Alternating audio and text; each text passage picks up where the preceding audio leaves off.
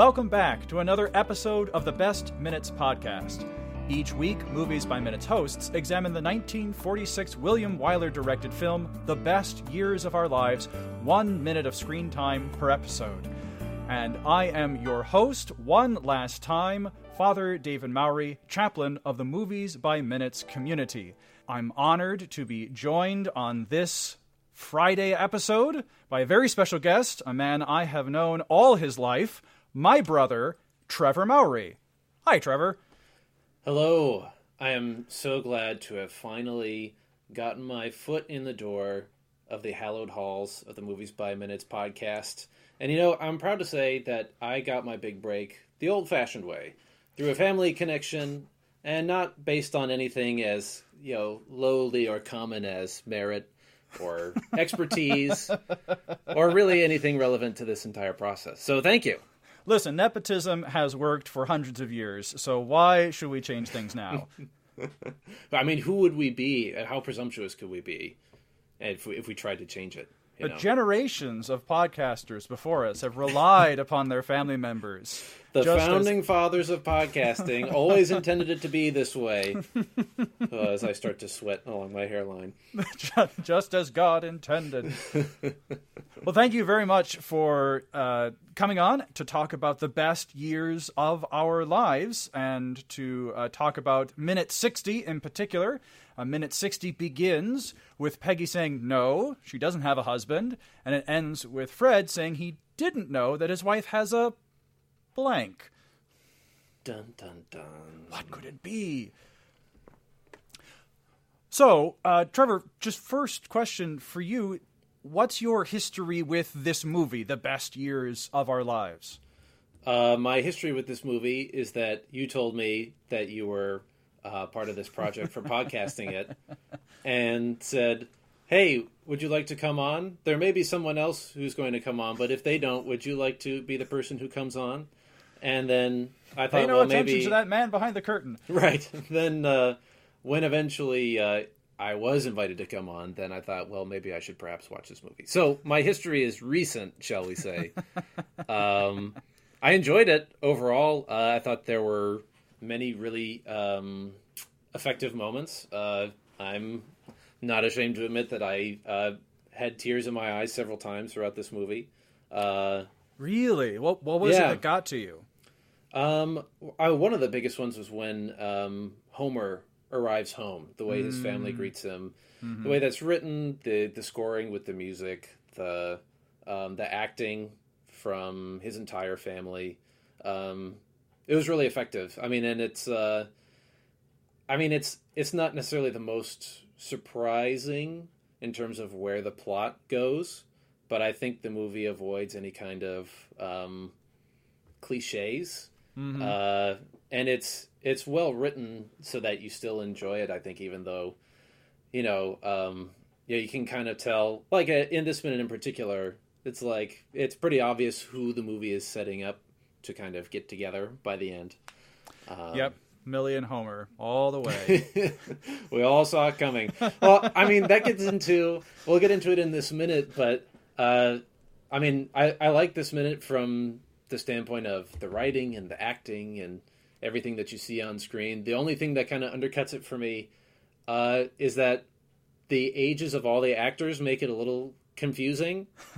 Um, so you know, uh, you know, maybe Homer and Millie could have gotten together because all all the actors seem to be, um, uh, if not the wrong age, then you know, kind of of an age that where their their character doesn't maybe make as much sense.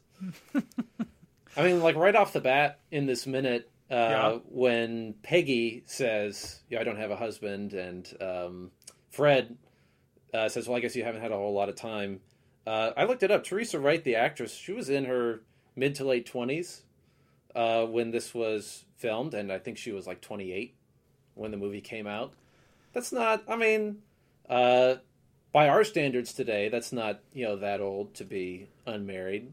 But for the 1940s, it's like, well, you know, getting up there. it's being a little generous of Fred saying she hasn't had time. You know, Right. Well, that's that's a bit, been a question I have asked throughout uh, this week and last week. How old do you think Peggy is? Because we saw Rob be late for school, and Peggy is getting ready for work in the hospital. So obviously, she's not going to school. So she's older than high school age. She's the chief of surgery at the hospital. wow. I mean. I, well, I mean, that's very impressive to advance that far. But I mean, it is wartime, and a lot of our boys are, are over there to, uh, fighting the good fight. So someone has to be the chief of surgery. Right? Yeah. You know, why not Peggy? why not exactly? We can I guess, do it. I guess she never goes by Doctor Peggy. Well, I mean, she's at home with her family. She doesn't want to force that kind of formality on everyone. She wants to put right. Fred at ease. He had a, he's coming back from the war. He's maybe wants to transition out of that military stuff. Doesn't want to go by titles or anything. She's just filling him out. Let him do things at his own pace. Oh, you're a captain, huh? That's cute. I've been a doctor for twelve years. I've been up to my elbows in men's guts for the last five years. Let me well, tell you, I've seen some stuff. Well, you were just up in your plane pressing buttons. I was down here saving lives in Boone City. Oh man, I want that movie. Doctor Peggy. well, I, I don't think Peggy can be any older than uh, 20, 21. I mean, she's old enough to drink because her dad drags her along for their a huge bender the night before. he sure does. well, and that uh, uh, that brings me to maybe the biggest question that I had arising from this minute. Oh yeah. Uh, you know, there's that moment uh, in the conversation where um, you know, when Fred's asking, you know, why why she hasn't been engaged or anything, what's wrong with the guys in this town, mm-hmm. and she says, "Well, I guess the best of them are already married." Which kind look, of she, she looks Fred directly in the eye when she says that. Right, which raises the question: Is Fred one of the best of them? At least, you know, I think Peggy thinks so. But I mean, I, w- I went back and watched the twenty minutes or so leading up to this, which, by the way, is another thing that I like about this movie is that it takes time for all these little moments mm-hmm. that no movie uh, this these days would ever take the time for. Um, I mean, just the fact that it's 20 minutes between when Peggy and Fred meet for the first time, right? And this scene is kind of amazing. But um, you know, she when she meets Fred, he's already half in the bag right?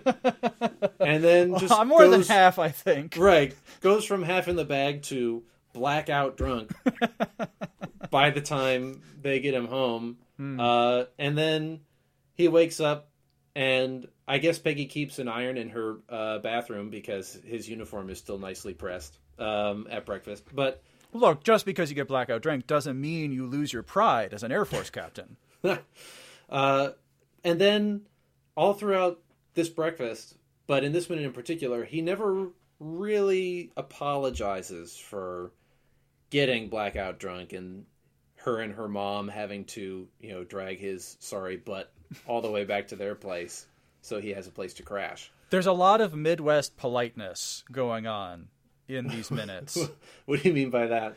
Well, they're Peggy and Millie are I think to me, they're obviously put out by what they have had to do for Fred, but they are putting on the nicest show of it. I mean, later on, Millie talks about how. Uh, when Fred, Fred, says, "Fred, oh, I must... I must have acted pretty disgracefully last yeah, night." Just, no, no. But you could there. There is a yes inside that no. That right. I, I, you and I, having been raised in the Midwest, can very clearly hear where I am too polite to say yes to your face, so I'm going to say no while also implying yes. But we all know that you're a miserable slob, and you were a big disgrace.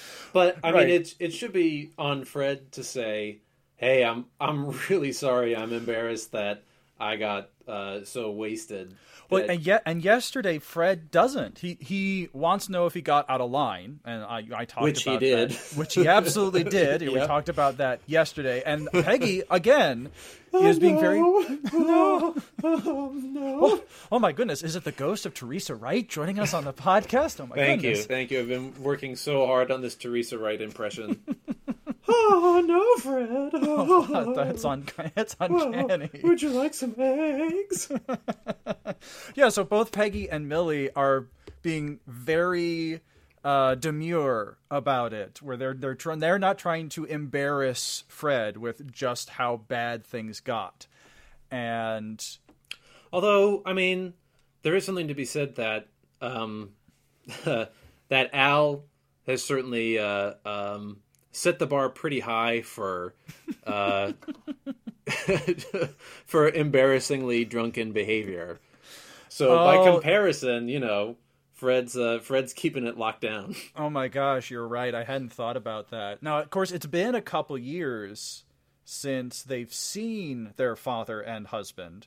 But last night, I'm sure, was a reminder. Oh, right, this is dad, isn't it? Yeah. Okay. He's more dad than ever now. Dadlier. More drunk. We But anyway. I mean, so Peggy's entire knowledge of Fred up to this point includes drunkenness, um, what seems to be a post traumatic stress flashback, Yes. uh, and then, you know, sheepish uh, sobriety in the morning. Um, And looking really cute in that uniform. well, you know, when you put the uniform appearance on one end of the scale and all that other stuff on the other side of the scale, it does wind up being perfectly balanced. so that's a really good point. And obviously, obviously, I think um, we, the audience, and Peggy feel very sympathetic towards Fred and this predicament that he's in, where he can't get a hold of his wife Right. and um, and certainly uh, we can sympathize with the experiences that he's been through, and and the and the way he's still carrying that. But that I don't know that that all that put together really puts him into you know hubba hubba. Um, you know the, he's one of the best of them. Yeah, maybe this is one of those um those uh oh what's it called? Uh kind of nurse syndrome kind of things where she has taken care of this man in his time of need and that kind of motherly affection uh inclines her towards further romantic interest. There is definitely, I mean, the poor women in all of these relationships in this movie. Uh, there is definitely a maternal cast to all of them with Homer, Al, and Fred.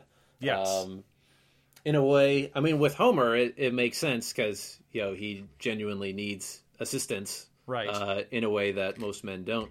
But you know, with uh, with Fred and Al, I mean, sheesh, Peggy and Millie have to be the grown-ups all the time, while Fred and uh, Fred and Al kind of just um cut loose.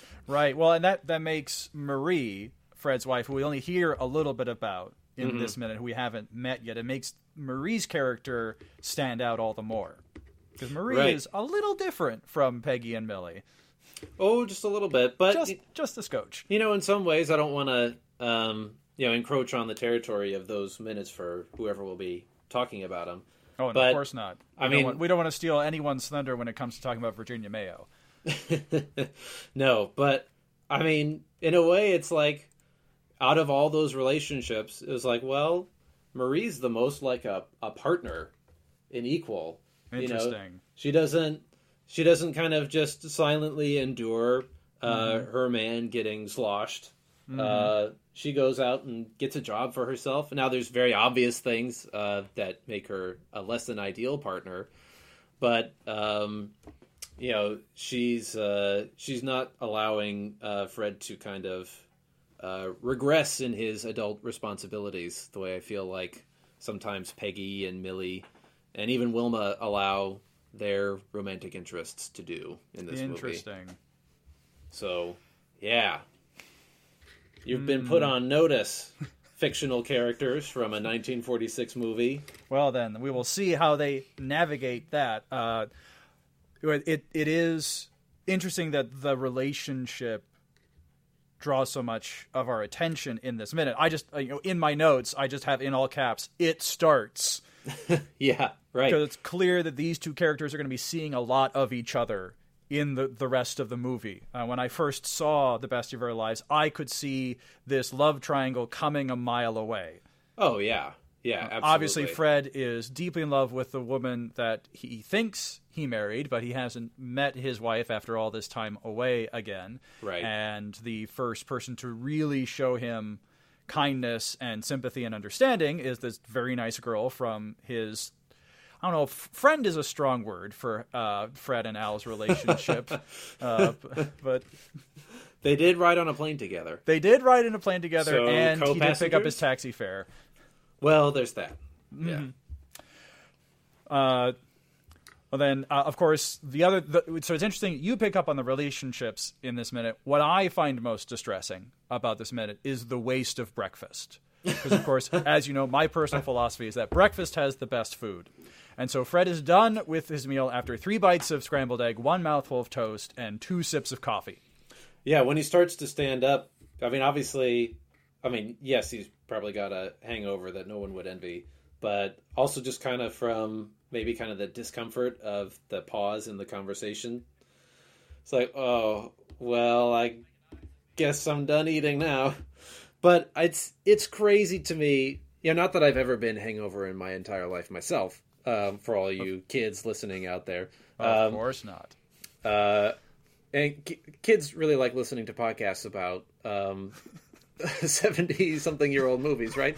Oh, yeah. Uh, um, but uh, I think, it I was think you mean almost 80 year old movies. uh, not yet, not yet. um, it was insane to me that Fred took any of those scrambled eggs. at- considering how horrible he must have been feeling, considering how drunk he was. Yeah, that's like the last thing that I think I would want to eat if I was in that state. Even if they were made with an entire stick of butter. I'm not sure anything would help. but it's true, it's true. And but Myrna Loy comes in and, and puts a stop to that at least, or she tries to. Right. No, I mean, eh, but but isn't it awkward when you're over at your friend's house as an adult and then you don't know what to call your friend's mom? Well, this moment was a relief to me. Oh, yeah? Because at this point, even though this is minute sixty, I was still having a very hard time keeping track of all the characters' names Hmm. because they seem to be very generic uh, post-war names, and Ah. um, so I was rooting so hard for Millie to reintroduce herself in that moment. when she said Millie is, you know, Millie's the name. Millie's the name. I was like, yes, thank you, Millie. okay, Millie, Millie, Millie. Her name is Millie. Well, what I what I so yes, that that was great. I also appreciate when the characters reintroduce themselves because so many movies just throw the name at you in the first 5 minutes and expect you to remember it. Right. And, you know, you know, for a movie that's starring The Rock, I can never remember The Rock's character's name because it's always The Rock. Does The Rock And- ever play a character who's not The Rock? Fair point. Uh, and so here I was just thinking of her as, as Myrna Loy, and like, oh, Millie, right, that's her name. What I love in that moment is that Fred doesn't even know her last name. Thank you so much, Mrs. Uh, Well, I'm in my, I'm in this corner now. I think uh, Myrna Loy should have just let him dangle there for a while. Like, no, no, continue. please. Fill in that blank. I dare you. Make my she day. Pulls her orange juice out of the fridge and just sips it Just looks at him. yeah. This is what, Fred? Go ahead. Because he remembers Al, but he doesn't remember Al's last name. Because that, that's why I hesitate to call them friends. Right. They know oh so yeah. little about each other. They're not. Yeah. They. I mean, they have kind of that immediate friendship of their shared wartime experiences, and even just the mm-hmm. shared experiences of trying to get home. But it was confusing to me because uh, I went on IMDb and looked up when all the the principal actors were born, Yeah. and the closest two in age are Myrna Loy and uh, Dana. What's his last name? The guy who plays Andrews. Fred. Dana Andrews. They're only Mr. Uh, Dana is the name. Mr. Dana, yes, uh, thank you. Um, they're only four years apart, I think, Wow. and you see them next to each other, and it's like, yeah, these people look about the same age. Um, so it was kind of uh, it threw me off for a moment, um, and it kind of made me wonder uh, because I think um, the the guy who plays Al is I want to say eight years older than Myrna Loy, and then uh, Dana Andrews is nine years older than Teresa Wright, and Was that train leaves a station going right? Well, two trains heading uh, in opposite directions, one at sixty miles an hour. Um, and uh, I mean, I know, I know this is kind of a, a normal thing for Hollywood, for um, an older male lead to have a much younger actress be his uh, uh, romantic interest on screen. Was this the norm for uh, for World War II vets though, or for relationships outside of the movies?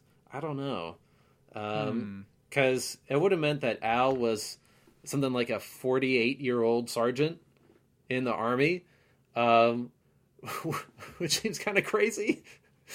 Because I don't think they were reaching up that high uh, in the draft. no, I don't think I don't think so either. So we know that he's a manager at the Boone City Bank. So he's he's established in his career. bank. Yeah, exactly. Uh, established there by the time the war begins. We know he's got a kid who's you know, Rob looks like he's in high school. If if the movie is trying to get me to believe that he's in grade school, nah, not happening. uh, junior in high school at the very youngest, maybe senior. So that would mean, I mean, like the oldest that Al could be is, I would say, somewhere in his upper thirties. I mean, he'd be an older sergeant. Yeah, yeah. Like I Uh, can't I can't put him I you know above 40 that would I don't know if the army would be so keen on that but if he went in when he was in his say mid 30s he would get a lot of guff for being an old man but Right, if yeah. he's if he's getting drafted and he's doing his duty then can't ask for much more during the war And then the the rest of his uh, uh, age appearance might be explained by the behaviors that we see him partake in. well and, and people aged faster back Very then. true. I mean, if you you know you compare, say, you know, my face at age you know thirty to someone uh, who like say our grandfathers when they were the same age. Right. But I I would have a baby face compared to how our grandfathers looked at the same age. You know that Brylcreem soaks into the scalp and just slowly makes its way down the face, and then it you know just wreaks havoc. I tell you what. Who knows what was in that stuff? Uh, but the other thing that makes uh, Millie great, not only is she gracious to Fred, but uh, she is also willing to throw Al under the bus. right. Yeah. You fell in with some bad company at Butch's and got stinking. And the bad company, of course, is Al, her husband. Yeah. One, but that's probably the extent of uh, of being upset at Al that Millie's going to allow herself to display. We will see her be long suffering later in the movie, but there is never a moment where she confronts Al about his obvious drinking problem. Well, I mean, none of the char- none of the characters in any of these relationships, aside from maybe Homer and Wilma, right towards the end, really directly or frankly communicate with each other about the issues that affect their relationships.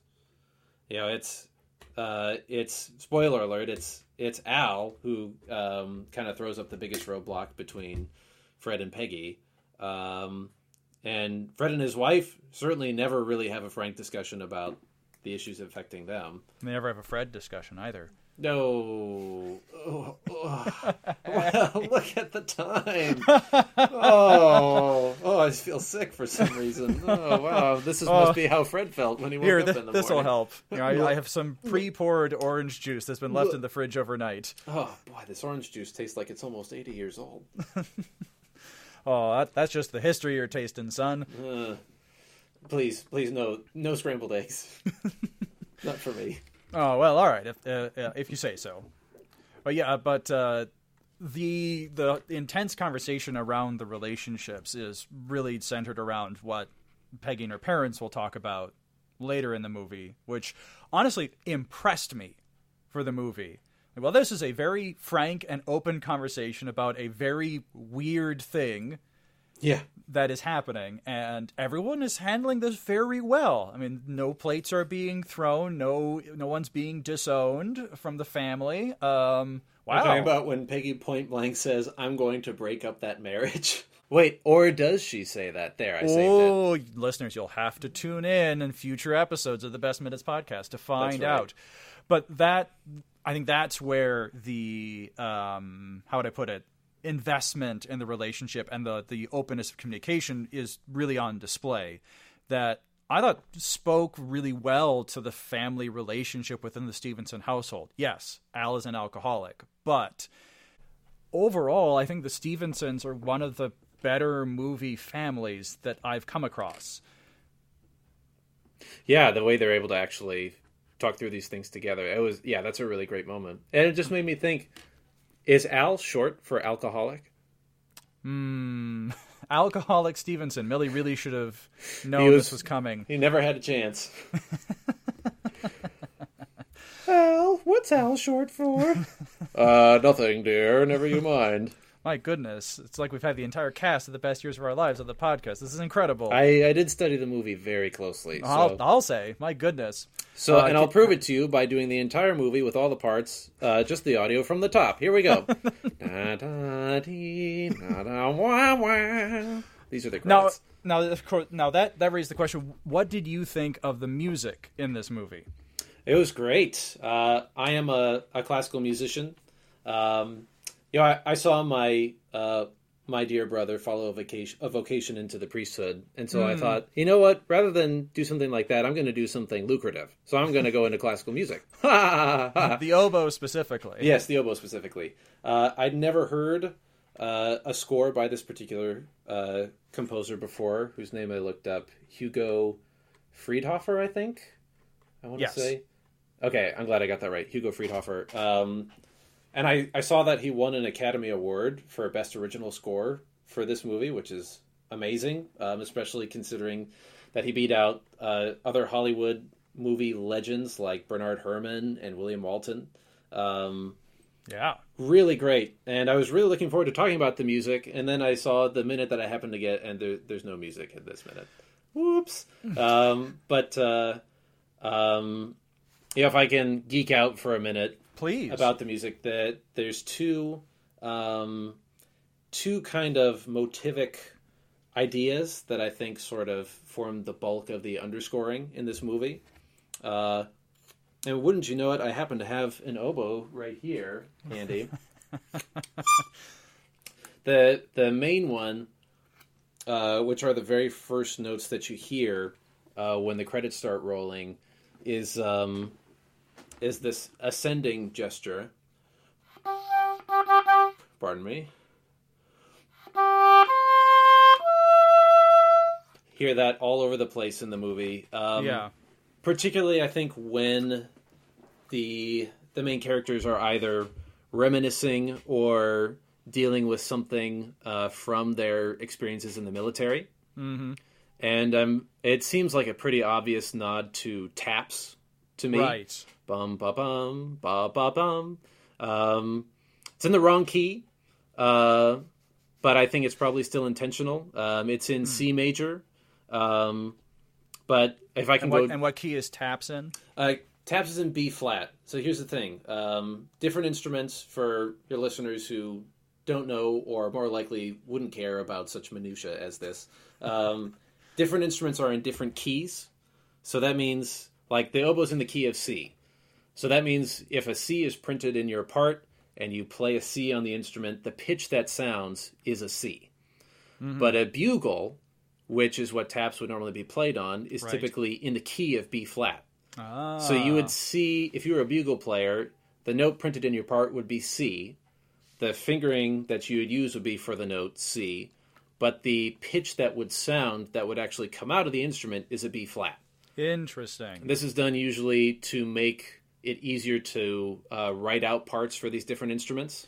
Right, because you have multiple instruments, you don't want the key signature to be different for every single line based on what the instrument is. Or you don't want the part to fall into a range where uh, it would be really hard to read if the ah. part was in C. Mm-hmm. So um, a B flat, a bugle that's pitched in B flat playing taps would read the part in the key of C. So it makes me wonder if maybe Hugo Friedhofer um, knew that the part would be in C, but didn't know that a bugle would be in B flat, and that's why he wrote it in C major. Or if it's just like, eh, I want to write it in C, so it's going to be in C. yeah. Um, so, in other words, this whole diversion is really pointless. Um, but anyway, so it's. Um, I thought it was a really effective use of that because there's obviously a lot of um, connotations for military service members with taps, right? Particularly with fallen comrades, um, and that really adds a lot of great subtext to all the scenes. And then, kind of the counterbalance to that is this descending figure, uh, which is usually used for any kind of uh, romantic or uh, or familial affection that's displayed. Mm-hmm. Usually something like, and that descending part at the end. That interval is all over the place whenever there's a scene between two people who are romantically involved, or you know when Homer um, first arrives home with his family. Um, so it's kind of to me, it's almost that um, this this taps derived motive sort of raises this question of how do you how do you go back to to your life after you've been through these experiences in the military? Mm-hmm. and this this descending motive kind of answers it. It's kind of a nice sort of mirror image. Oh ba bum bum ba da yadam kind of answers the question that okay. is raised by the taps motive. And the answer i think that the movie posits is that it's through um, the love of friends and family and through sort of romantic relationships. That's that's the way for these people who carry wounds and scars both seen and unseen. That's how they can sort of heal and kind of come back to the world. Yeah. Oh that's that's a really great insight into the music. I was talking about the uh, the very specific music cues last week during the nightmare sequence. Ah, yeah. And there are a lot of uh, kind of cyclical patterns last week to indicate Fred being trapped over and over again within this dream and not being able to break out of the uh, the, the those scars of war and those minor key notes change to a major key once Peggy comes in to comfort him. Yeah, exactly. And, exactly. and, so there's there's that same pattern where there's the reminiscence of war that is answered by the the love of the family who welcome you home. Yeah, yeah, exactly. I mean that's that's the crux of the whole movie and so I, I think that Academy Award for Hugo Friedhofer is so well deserved because I think the music, for the most part, um, really uh, so successfully picks up on the essential kind of um, I don't know if conflict is the right word, mm-hmm. but the the um, what it is that the characters are trying to work through or resolve. Yeah, and what we've seen the characters work through is the first hour of this movie. We are 60 minutes down with only 110 minutes to go. Is that all? That's all. I mean, it's it's a you know short little flick, easy for a Sunday matinee, and it it's has tight. It's a tight, tight film. It's a tight two hours and forty minutes, fifty minutes. Uh, and uh, while while we're still talking about this uh, very tightly crafted movie, uh, Trevor, something I've been asking all of my guests, given that this is a story about veterans coming home from war, uh, if there was anyone in uh, your family that has done any military service. Um, in in my family, or in well, your family, well, or in, in our yeah, family. Like... well, they I think the the closest one to us, um, certainly in, in, terms of um, in terms of ages, our uncle Dale, who was mm-hmm. a graduate of West Point and was an officer in the Army for many years. Yeah, served in the Army Corps of Engineers. Yeah, and um, uh, very similar to our dad in many ways. The, there's definitely a family resemblance there, um, and um, has always uh, always spoken about his service with a lot of humility and um, had always had some great stories from his uh, from his years at West Point, um, particularly about the the distribution of pie in the mess hall. Uh, do you do you want to tell that story? Oh, sure. You're you're probably going to have to help me remember it. So uh, every every night after dinner, pie would be served, and it was up to the most junior uh, cadet I believe, at the table to slice the pie and distribute it to everyone. And there was a, a strict protocol for who got which slice when. And the slices had to be all exactly equivalent, right? Mm-hmm. Um, so, and, and the and the cadets would keep a little like template under their covers in their in their hats that would allow them to really get perfect slices. Because you had to change the proportions based on how many people were sitting at the table. Right, right, yeah. So you needed that template in order to okay, there are six, so I cut it this way. There are seven, I have to cut it this way, and so on. Right. So I don't I don't remember if this happened to Uncle Dale or if he was just there. I think he was just there. Okay. So one poor cadet just made an absolute hash out of slicing up this pie. because he kept he kept misapplying the template where he would cut a slice and the template would move and he would cut another slice and so all the pieces were all different sizes and didn't come back even So thinking quickly on his feet, he took a fork or a spoon or something and just scrambled up all the contents of the pie and then brought it to the head of the table and said, "Pudding ready for inspection."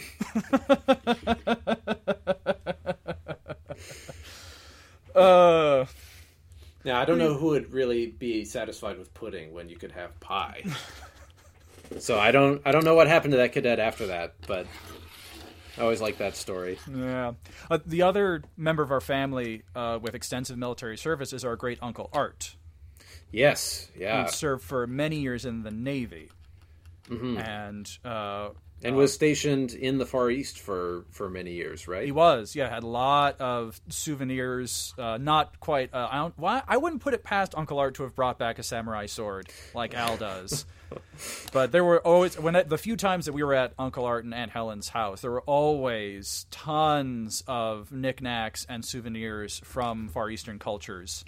I remember a big Chinese folding screen that was in their house uh, when we visited them once. And now uh, Uncle Art has passed away and is now buried at Arlington National Cemetery. But uh, he was a very colorful character with a lot of stories from his time out east. But you know, I never hear, heard him talk about the war itself. No, me neither. Well, and I was I was so young at the time. Those those few times that we visited him, that you know, it was I was at that age where that kind of thing just didn't really register, or you know, you're too young to think to ask about that kind of stuff. So it's um, it's a it's a missed opportunity for sure. He was uh, he had um, a lot of really interesting experiences and was sort of the family uh, genealogist too, as I recall, keeping track of the extended family tree. Yeah, he was uh, on the the Harris side of the Maori family tree. So he had a lot of notes on our dad's mom's family. Right. Yeah. He was he was uh, our great uncle on our dad's side. Well, that brings us to the end of minute 60. Trevor, was there anything else that you wanted to talk about this minute or the best years of our lives in general? I don't think so. Uh, thank you for introducing this movie to me. Um, it, uh, you know, I, I made a joke about it, but in a lot of ways, I think it really is a tight two hours and fifty minutes. Even though it, it moves slowly at times, there's there's nothing that seems um, superfluous. Yeah. And um, and like I said, it it the the writing is very um, it does such a great job of keeping you engaged with the story, even though the end result of the plot is one that you can maybe predict. Uh, the way the way you get there makes it a very enjoyable movie experience. And it's been a very enjoyable experience talking about it with you. Thank you for being on the show. Wow, what how slick was that? That's podcasting professionalism right there, listeners. And I should know because this is the first time I've ever been on any podcast, so I know what I'm talking about. Well, uh, if you want to hear more uh, podcast professionalism, please stick with us in the Best Minutes podcast. Uh, I'm going to be uh, signing off uh, as your host these last couple weeks. It's been a pleasure to uh, have talked through these minutes. Uh, coming up next week, we've got the hosts of Point Break Minute. Who will be talking about everything radical in the best years of our lives.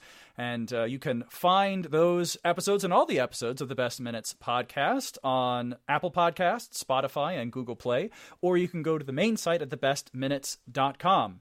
Uh, You can join us for a drink down at Butch's Place. Uh, that's the Best Years of Our Lives Listeners Cafe on Facebook, or you can join in the conversation on Twitter at The Best Minutes. And if this Movies by Minutes world is new to you, there are over 150 Movies by Minutes podcasts that you can find at moviesbyminutes.com. Uh, without a doubt, your favorite movie already has a podcast about it, uh, analyzing it in scrupulous detail. Uh, I, I know I introduced this whole world to you, Trevor. What are some of your favorite Movies by Minutes podcasts? Uh, Star Wars Minute is still the biggest one that I listen to. Uh, these days, mostly any other ones that I listen to are ones that you appear as a guest on. So it's nice to get a little a little smattering here and there. But Star Wars Minute, that's that's the one that originally got me into it, and I got into that when we were listening to it uh, while we were hanging out in North Carolina when um, when I got married to my lovely wife. And we were sharing a room, and while we were just kind of yeah. hanging out in the hotel room, I believe it was during the Empire Strikes Back minute season. Um, I believe Asterios Kokkinos was on because you can't yes, forget the, that the, voice. The one and only Asterios Kokkinos talking about the prize turkey that uh, the Rogue Squadron member had won by finding Han Solo and Luke Skywalker. Yeah. So you can find the Star Wars Minute and so many other podcasts at moviesbyminutes.com. Uh, Trevor, anything that uh, you want to plug here on uh, at the end of the show? Well, uh, if you're looking to hear me play the oboe a little bit more, you can search for uh, Trevor Oboe on YouTube, and you'll probably find me right away. Um, aren't a whole lot of other Trevors named people named Trevor rather who play the oboe, or oboes named Trevor probably out there. Uh, I don't have a ton of stuff, but what's there is is yours to enjoy. You can also check out my wife Laura's woodwind quintet, District Five. I believe their uh, website is District 5, the number 5, quintet.org. And they're also on YouTube. They have an entire album of Chopin preludes arranged for woodwind instruments that is really spectacular. So check out that stuff. Enjoy some classical music over the weekend as you wait for the next episodes of this show. And please join us here next time on the Best Minutes podcast.